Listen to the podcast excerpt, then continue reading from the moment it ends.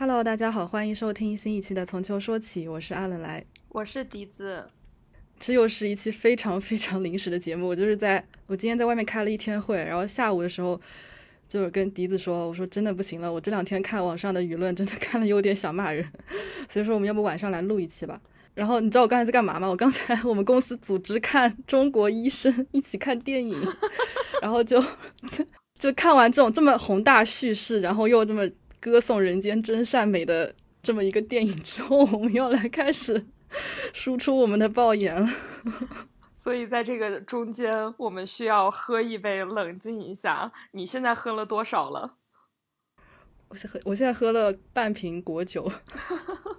我已经喝了一个大概，呃，酒和汽水的比例是一比一的金汤力。我在喝第二杯。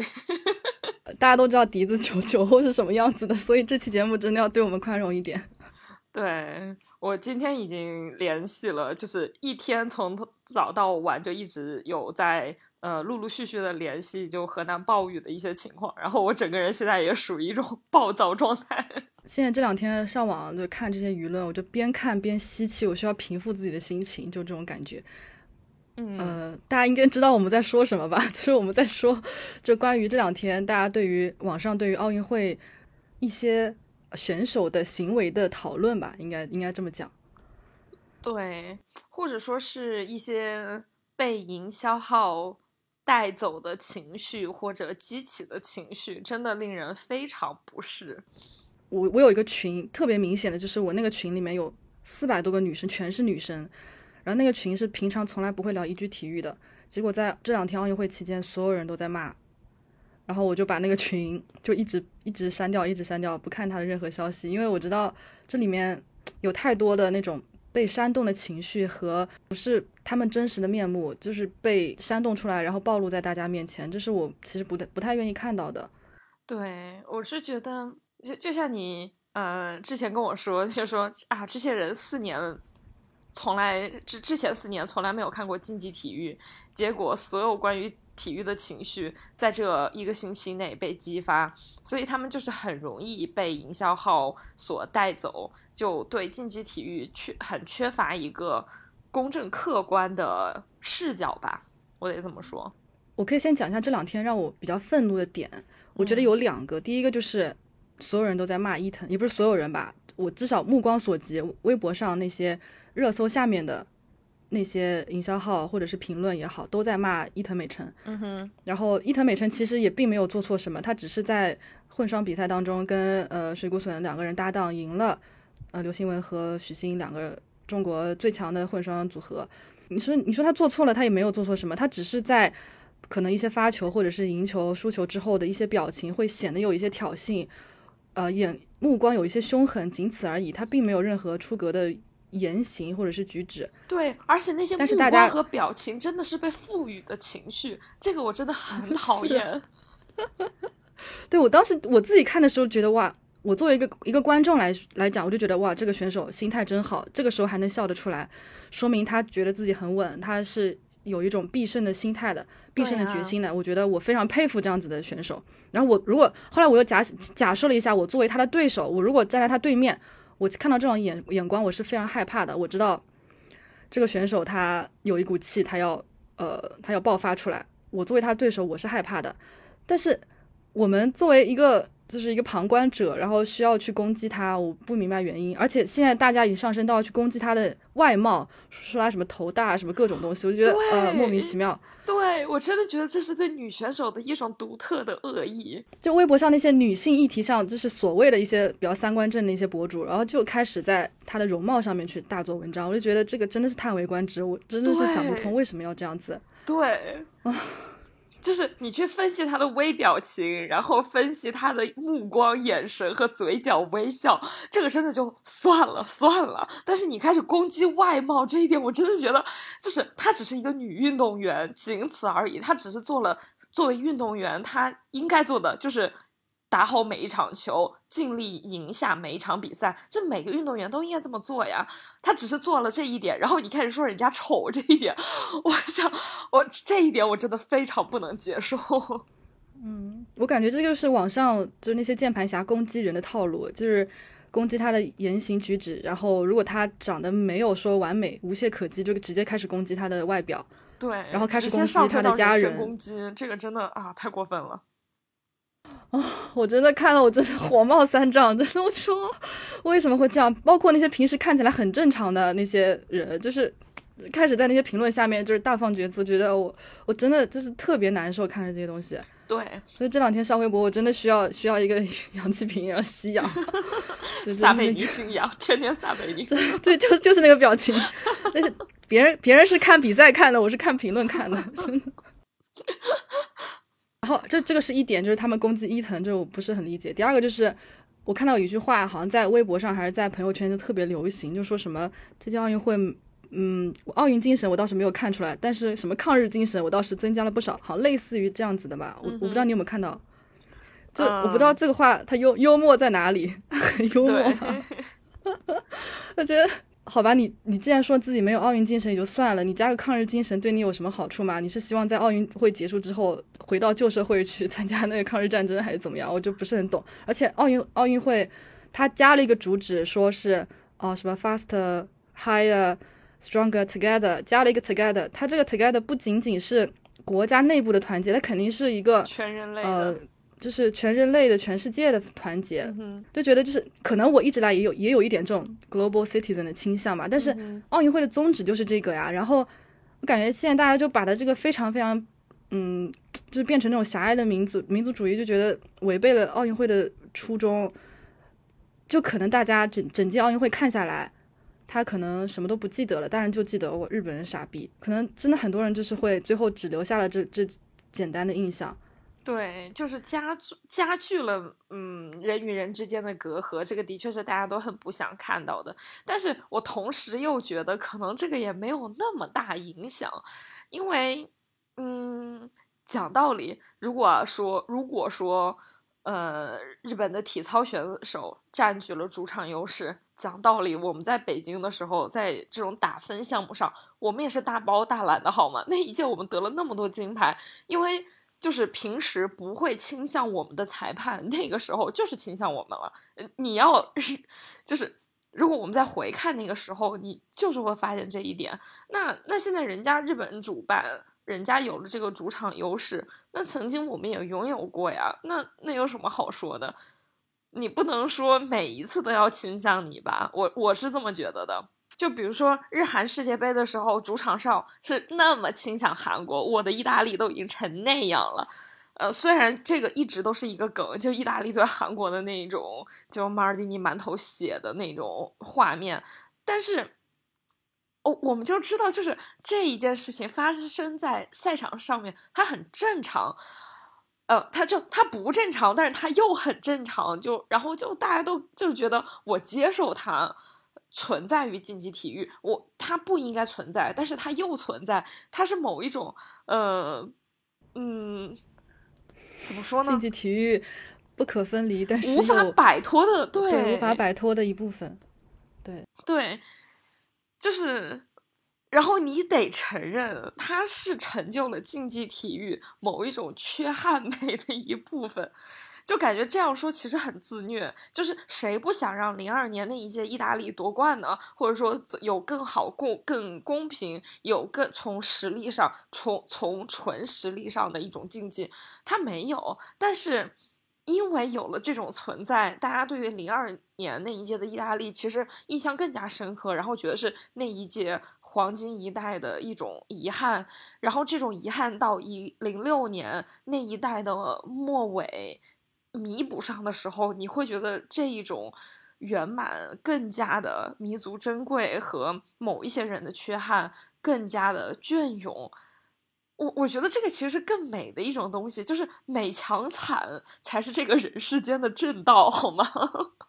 如果你缺了惨，对，就是惨真的是很重要的一环，就惨了之后再站起来才能显得更美。对，但是大部分人，因为大部分人在网上那些人，他们四年才看一次比赛，他们不懂这个体竞技体育当中的这种惨或者这种美，其实是相辅相成的。他们只知道我要赢，我要拿金牌，输不起，就是这种感觉。就我觉得这是可能，虽然说现在国内有也有一股风气说不要唯金牌论，要反对这种这种观念、这种思想。但我觉得，虽然大家有在朝这方面努力，但是他其实并没有真正的做到反对唯金牌论。我觉得他唯金牌论这种东西，他应该是不仅是对要对那个没拿到金牌的运动员的宽容，更是要理解和接受竞技体育这种不确定性。不要说在你输掉之后一定要找到一个出口，然后一个原因一定要有一个你可以发泄的对象，比如说东道主，比如说裁判，比如说你的对手，这都不是理由，你就得接受它，就这就是竞技体育的残酷的一部分。我刚刚想说的其实就和你一样，就是因为最近几天在微博上面很多的博主都在说啊某某某的银牌很棒，某某的铜牌很棒，某某的第几名很棒，就是以这种方式来对抗伪金牌论。但是我想说的是，你称赞的不应该是他拿到了第几名，他已经很棒了，而是你应该看到他为这个第几名他付出的那种努力，或者说他在他。呃，生前拿到更好名次的那些选手，他们也是很棒的。这个我觉得可能要把这整个逻辑链条给完善起来，才是反对为金牌论，嗯，鼓励大家参与体育、享受体育的一个方式。对，而不是只是在说哇，银牌也很棒，铜牌也很很很棒。这两句话很简单，你说出来很简单，但是你背后的。这么长的故事，你到底有没有去研究过？你到底知不知道他们也为此付出了很多？你只是觉得哦，我的确没有在乎金牌了，但是呢，你你到底在乎的是什么呢？就这个就是可能很多人内心觉得他们让自己自己心里好过了，但是其实他们并没有深究背后的东西。对，在当你说银牌也很棒的时候，那你有没有觉得金牌其实它？真的很棒的，就是金牌选手不是你的朋，不是你国家的选手，但是他们是别国的选手，他们为了这个金牌也付出了很多努力，他们的努力也是值得被看到、被赞赏的，而不是因为他不是你的同胞，你就说啊，他只是幸运或者什么样的，所有的人都很努力。对啊，而且刚才你说那个就是关于公平这一点啊，其实。就主场哨这个东西已经伴随了体育非常非常非常漫长的时间了，本身而且再加上这个打分的机制，就必须是依托主观的情绪，还有裁判主观的意愿来来做的。那本来这公平或者不公平就是相对的，很多人就说啊中国被压分了或者什么怎么怎么样，但是其他国家有被压分过吗？我们有在这方面得利过吗？这个我们都都说不准的呀，可能我们也有，到底谁谁统计过这个呢？到底怎么来统计呢？这个都不知道。而且对于就看了这么多年竞技体育的我们来说，这个就是我们要习以为常的事情。包括你看足球比赛当中那些误判，然后裁判眼瞎，裁判都被骂了多少遍了？裁判要被人身攻击多少次了？被炸弹威胁多少次了？就这种比打分还要明显的事情，都在我们眼皮底下发生过这么多次了。那那我们我们是到底是怎么做的呢？不是说我们就应该让这种事情发生，而是。面对这些事情，我们我们应该怎么做？我们是要去跑到运运动员那边去骂吗？我们是要跑到裁判那边去骂吗？还是我们要去骂东道主，去骂日本，还是去骂奥组委的裁判组？到底是该骂谁呢？我们到底该怎么样呢？对不对？就是大家就是开始朝那个就是非常不良的那种情绪发泄去走了。我觉得这个就是可能，这可能需要我们自己去改变的一点吧。对，或者至少是去思考一下。就就比如说，你觉得中国被压分了，拿了银牌，那你有没有想到拿铜牌的、拿第四名、第五名、第六名的选手，他们是不是也一样被压分了？甚至是不是因为你是中国人，反而是因为因为你是中国人，所以你可以拿银牌？你有没有关注过，呃，中国后面那些选手的表现？你只关注过你没有拿金牌，但是后面的那些选手呢？所以刚才也说，这个是没有办法统计出来的。你说真的有一个表或者有各种数据摆在面前，哦，我们是的确在这个方面被压分，到底怎么压分的，压了多少分，你全部都摆出来，那心服口服。问题是这个没有，无法判断，非常主观的东西，那我们只能认了呀。这就是竞技体育的一部分。然后你，然后你，然后你要去跑去运动员的什么 Twitter 啊那些下面 Instagram 下面去骂人家，那这个才是最丢脸和最无耻的东西。这就是这个才是真正的丢丢人。我觉得这有点，所以看到这个我是其实是蛮心痛的。然后对，然后刚才不是说到营销号嘛，我在微博的热搜第一条爆，就他直接爆了那条，呃，裁判无视日本选手过往击球这么一个 hashtag，然后直接是一个爆字，然后我想这肯定是热热搜无数的，然后我就看了一下这个球完全没有问题啊，一个过往击球，但是他是拍他是击球点没有在对面，那就说明他是一个无没有那个犯规的一个球啊，是一个好球。你你展开讲讲，这是哪场比什么比赛哪一场比赛的哪一个球？这应该是今天羽毛球混双半决赛，中国王一王一律黄东萍就对阵两个日本选手。对，一场羽毛球。呃，女双还是混双的半决赛，混双混双呃混双半决赛。然后在他第一局一个关键时刻的一个判罚引起争议，就是日本那个女选手她有一个看上去好像过网击球的一个动作，但其实是没有的。裁判是判日本得分，然后中国提出挑战之后，裁判是驳回了他的挑战。但是然后这个 hashtag 就爆了，说裁判无视什么日本选手过网击球。然后这些营销号啊，各种体育大号都在用这个 hashtag 在做文章。然后，但是他们其实是意识到自己是，呃，是错误的。他们然后在评论区里面科普了一下，说其实这个球不算违规什么。但是很多人就已经被煽动了，这个情绪直接爆了，开始说哇，又是日本，又利用了裁判什么什么，呃，赢赢得了第一局吧，就类似于这种的。然后我就觉得啊，就是这个营销号，就是 可能奥运会把这些营销号的呃劣根性给放大了。就是他可能不是罪恶的源头，我不知道这个情绪到底是被谁煽动了，但是营销号绝对是一个集大成者，就他是一个不能说罪魁祸首，他就是一个呃推波助澜的那么一个一个角色吧，我觉得。嗯哼，因为营销号营销号他感觉到了在这个爱国的方面，它是一个很好的卖点，所以每一天的热搜都是。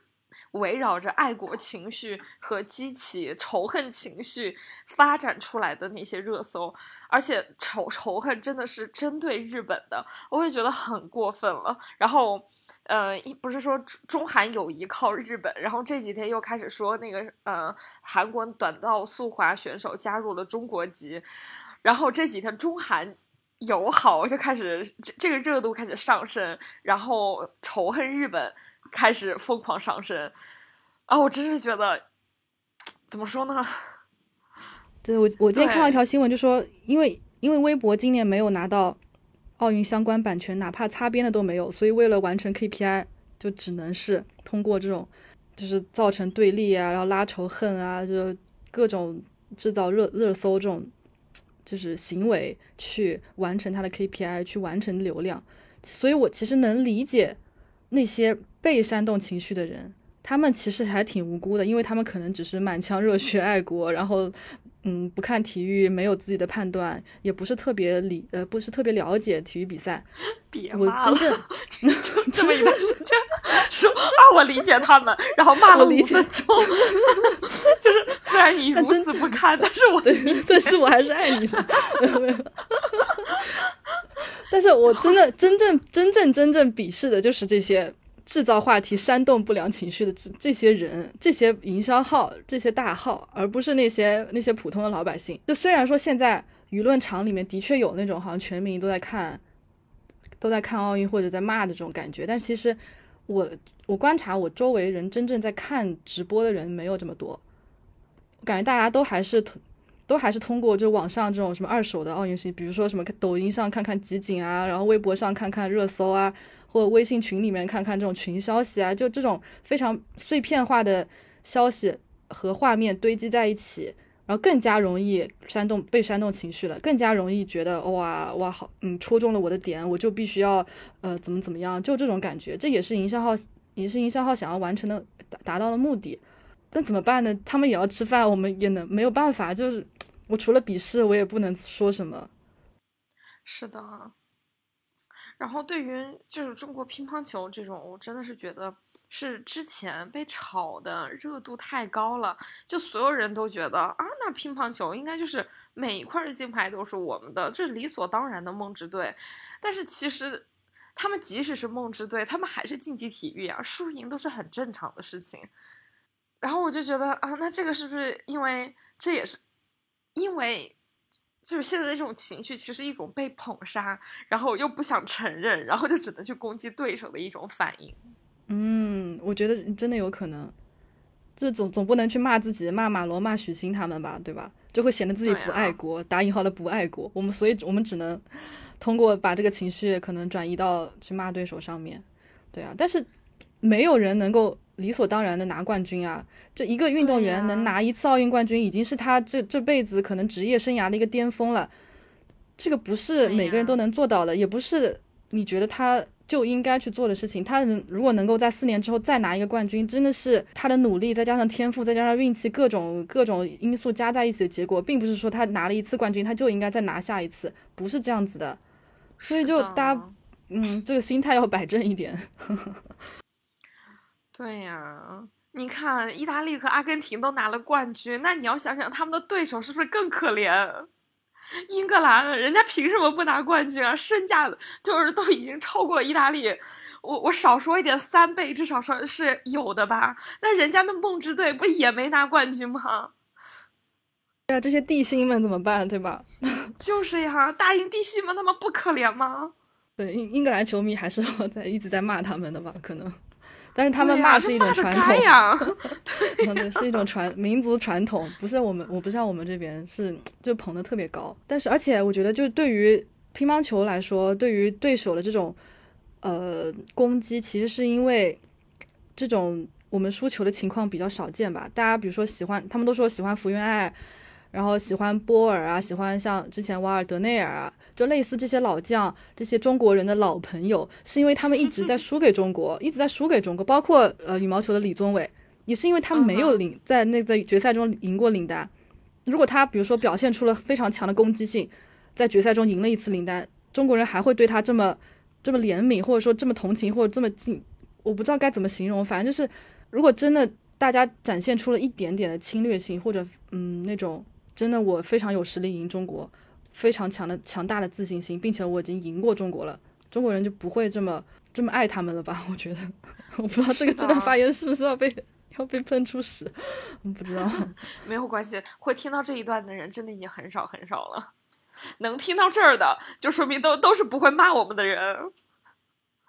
对对对，可能有些人刚听了第前两句就已经关掉了。对。那主要是像瓦尔德内尔，他最巅峰的时刻，这一批的键盘侠可能刚出生或者还没有出生，就是没见过，所以就可能就不知道他曾经有多强。然后等他们看的时候，老瓦就已经是强弩之末了，没有办法照，就是已经没有办法，嗯，在夺冠路上有特别大的障碍，就是有障碍，但是又总是求而不得，就是觉得哎呀，你好惨。就就就像福原爱一样，就是一种看宠物的心态。对对对，是的，是的。他们就会觉得中国人的养狼计划还成功，就是你对我有一点威胁，但是又不构成绝对的威胁，我还是能赢你。但是你又让我进步，就这种这种感觉让我很爽。反正大家是应该是这么这么觉得的。但现在就互联网时代下的奥运又是另外一种感觉。我有在想过，如果刘翔那个事情放在现在的互联网舆论环境当中，会变成怎么样的一个呃发酵成怎么样的一个效果？我真的很难想象。放在那个时候都已经很可怕了。我就今天看到一个截图，就是他参加一个什么综艺节目，然后问他他最想回到什么时候，他说二十一岁。我真的，我当时整个人，对，真的整个人都心真的揪到。到一起，就是他，即使他知道从他二十一岁到二十八岁发生了什么，他还是愿意重来一刻。那个就是他人生中最巅峰的时刻，他还愿意去承担那种责任和压力，他还愿意再来一遍。我真觉得这种人就是天生的王者心态，好吗？而且也间接说明，就是他可能那在零八年和一二年被骂的真的太惨了，他就是就是可能觉得还是要再经历一次能够夺冠的那种。那种喜悦感吧，但但但是他零八年呃和一二年，除了奥运会那两次，一就是一二年之前什么各种黄金大奖赛什么，他其实拿了非常多的冠军，他一直都是冠军。啊，但是反正他就是我看那个截图上面说二十一岁的时候，我真的整个人心都碎了，我真的觉得对他来说，所有的那些评价真的太不公平了。然后现在，现在大家就是开始说，当年那些骂他的人，现在有道歉过吗？嗯，所以就是现在这个舆论环境，任何一个人都不可能是完美的，就总会有一点东西被拿出来，你可能被捧，然后马上被杀死，就是这样子，非常如如履薄冰的在在行走着。对，就就比如说，这就这一次，我真的还一定要说的就是杨倩，就如果他没有拿冠军，但你要想一想，他被骂的会有多吓人。就比如说，你为什么做美甲？你为什么买 AJ？你为什么要做那么多奇奇怪怪事情？你为你为什么还要去清华上文学？这不会耽误你的训练吗？我想一想就开始窒息了。就是现在每一点人家夸你的那些点，都可能在另外一种情况下变成抨击你的点，就是你怎么做都是错的。对，其实我在看那个就刘诗雯、许昕和伊藤美诚他们比赛的时候，我爸有在旁边说，刘诗雯这个指甲哦做的这么尖，还黑黑的，然后她手上那个镯子太重了，这种运动员不应该这样子，你知道我爸就这么讲，所以他说所以才输球的，就是输球总有千万种理由让你输球，就但是赢球只是因为，哦哦你厉害。对呀，觉得嗯，好吧，真的，对于输球，真的都可以追溯到你妈妈没有对你进行母乳喂喂养，我真的就是，啊，就是大家能不能承认，输球就是因为菜，就是因为当天状态不好，或者对方状态过好，这个就是竞技体育呀，你妈的，唉。对，虽然那句话很土，但是竞技体育菜是原罪，这个就是千古亘古不变的真理。对，菜是原罪，但是不是说你这个人从头到脚就是菜，就是你那一天菜，或者你在决胜球的那一时刻菜了，那你就是菜了。就比如说 AC 米兰就菜了那么十五分钟，那你就是菜了呀。对，米兰哥，你来一下，被鞭尸了十几年，没办法。对啊，你还会继续被鞭尸下去。你想想吧，就那么十几分钟，唉。但是怎么说呢？菜也不是你的错，菜可能是你前进的一种动力吧，或者是菜也不能说明你你是失败的，它只能说明你还有提升的空间，你还可以继续努力。对，就是这个意思，并没有说你就是个 loser，你你就这辈子拿不到金牌，或者你这辈子就就就是就这样了，你得不到金牌，你这个人整个人就不行了，也不是这个意思，只要你在拼就可以了。反正我一直是这么觉得。对呀，菜只是竞技体育的一种状态而已。薛定谔的菜可以，这是量子态的。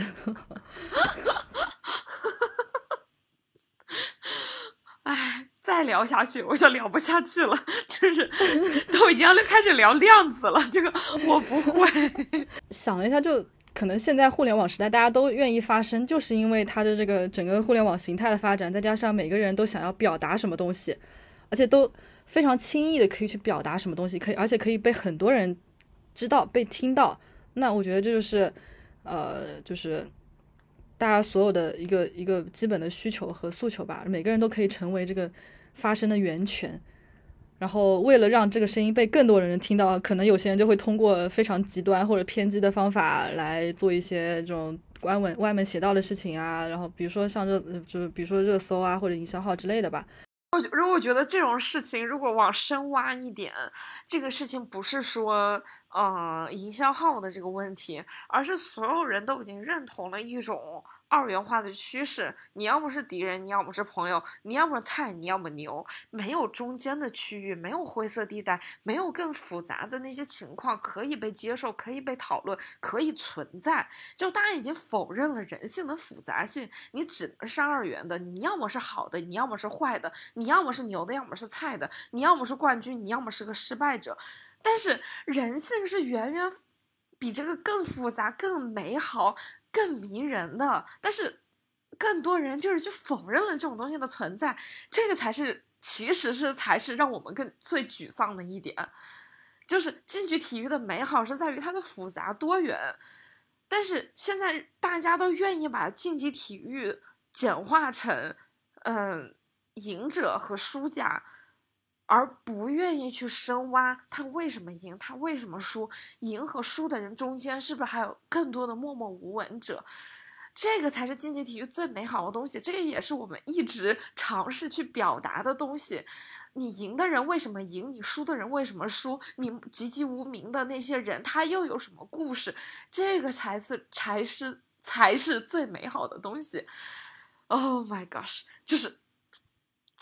就之前我们也在节目当中，上一期讲奥运的节目当中说，我们要去更关注那些运动员拼搏背后的这些故事和拼搏整个过程。比如说像丘索维金娜这这种事迹，就是值得一遍一遍被人称赞的。包括像倪夏莲这个五十多岁都还高龄还在打乒乓球的，然后包括伊朗的那个射击选手，他白天是当护士，然后晚上抽空去训练的。白天说白天打针，晚上打枪。还有包括像那个奥地利的一个数数学博士，一个自行车冠军，他就是每个不管是冠军也好，还是可能止步八强的也好，还是你预赛就被淘汰的选手也好，每个人都有非常多丰富多彩的故事。所有的参与者都有他们的故事，就是价值观多元 才能够去欣赏这些东西吧。就我我之前看到一句话，就说希望希望那些什么运动员身边不要有价值观特别单一的人，不然这些运动员真的会很惨。是的，美的是因为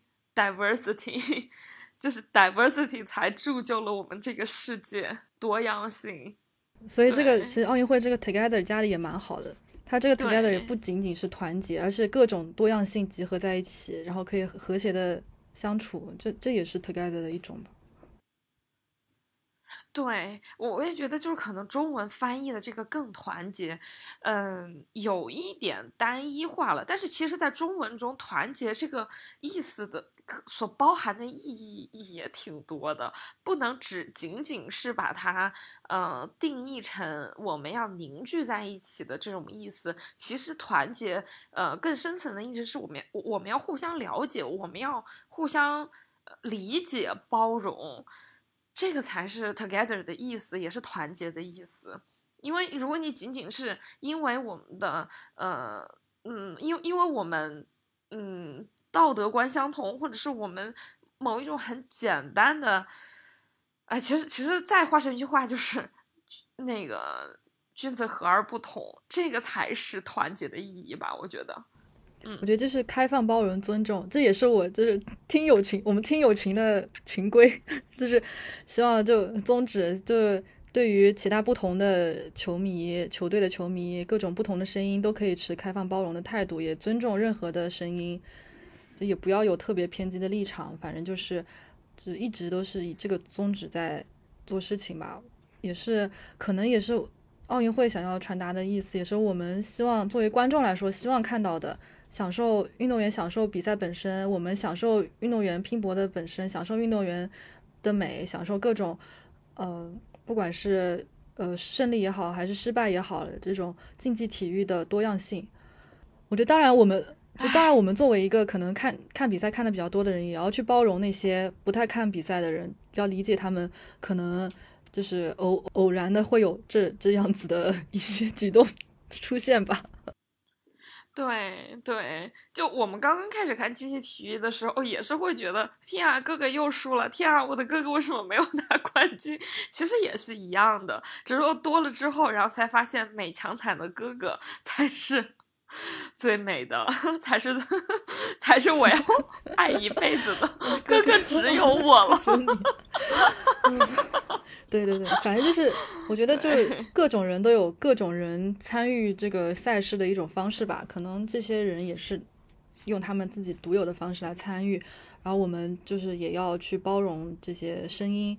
然后，毕竟奥运会也是一个嗯，载入这种民族情感和一些可能有一些意识形态的一种一个一个赛事，所以说也是需要有有爱国之心，有这种民族情怀是正常的，我们也也理解，并没有我们并没有任何的反对或者不满，我们只是在抨击这种客观非常客观的现象。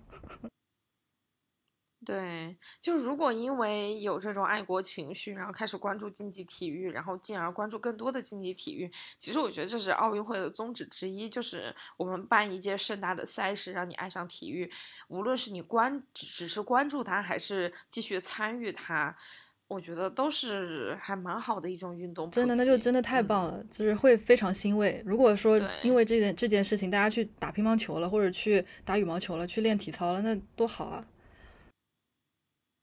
对呀、我今天就是又给 市长热线打电话，我说为什么武汉的在滑板公园不让玩滑板？对呀，我说滑板都进奥运会了，你看我都拿那么好成绩了，为什么你要禁止滑板进入公园？然后他说好，那我帮你记录一下，后续会有人联系。可以的，可以，至少能能发声，能发出声音，这就是非常重要的一步了。他也没什么要说的了，我感觉该该该讲的都讲了，这是一又是一个又非常非常临时，然后就是嗯，跟之前几期女子双打节目一样。对 所有的女女子双打节目都充满了情绪和酒精。来来来，云云干一个，然后就结束这这期节目好了。我已经喝完了，没有喝完，好吧，喝完了，偷偷的我喝那就干。个干个空杯吧，好吧，干干个个空杯，杯。好，Cheers，好吧，那就呃这期节目就到这里，然后呃感谢大家的收听，我们下期节目再见吧，拜拜。拜拜。欢迎大家在小宇宙 APP、喜马拉雅、苹果 Podcast、网易云音乐和汽水儿订阅收听《从球说起》节目，也可以在苹果 Podcast 给我们五星好评哟。希望大家多去小宇宙的评论区给我们留言。如果你喜欢我们，也可以在微博上从球说起，呃，关注一下我们，我们会实时回复您的信息。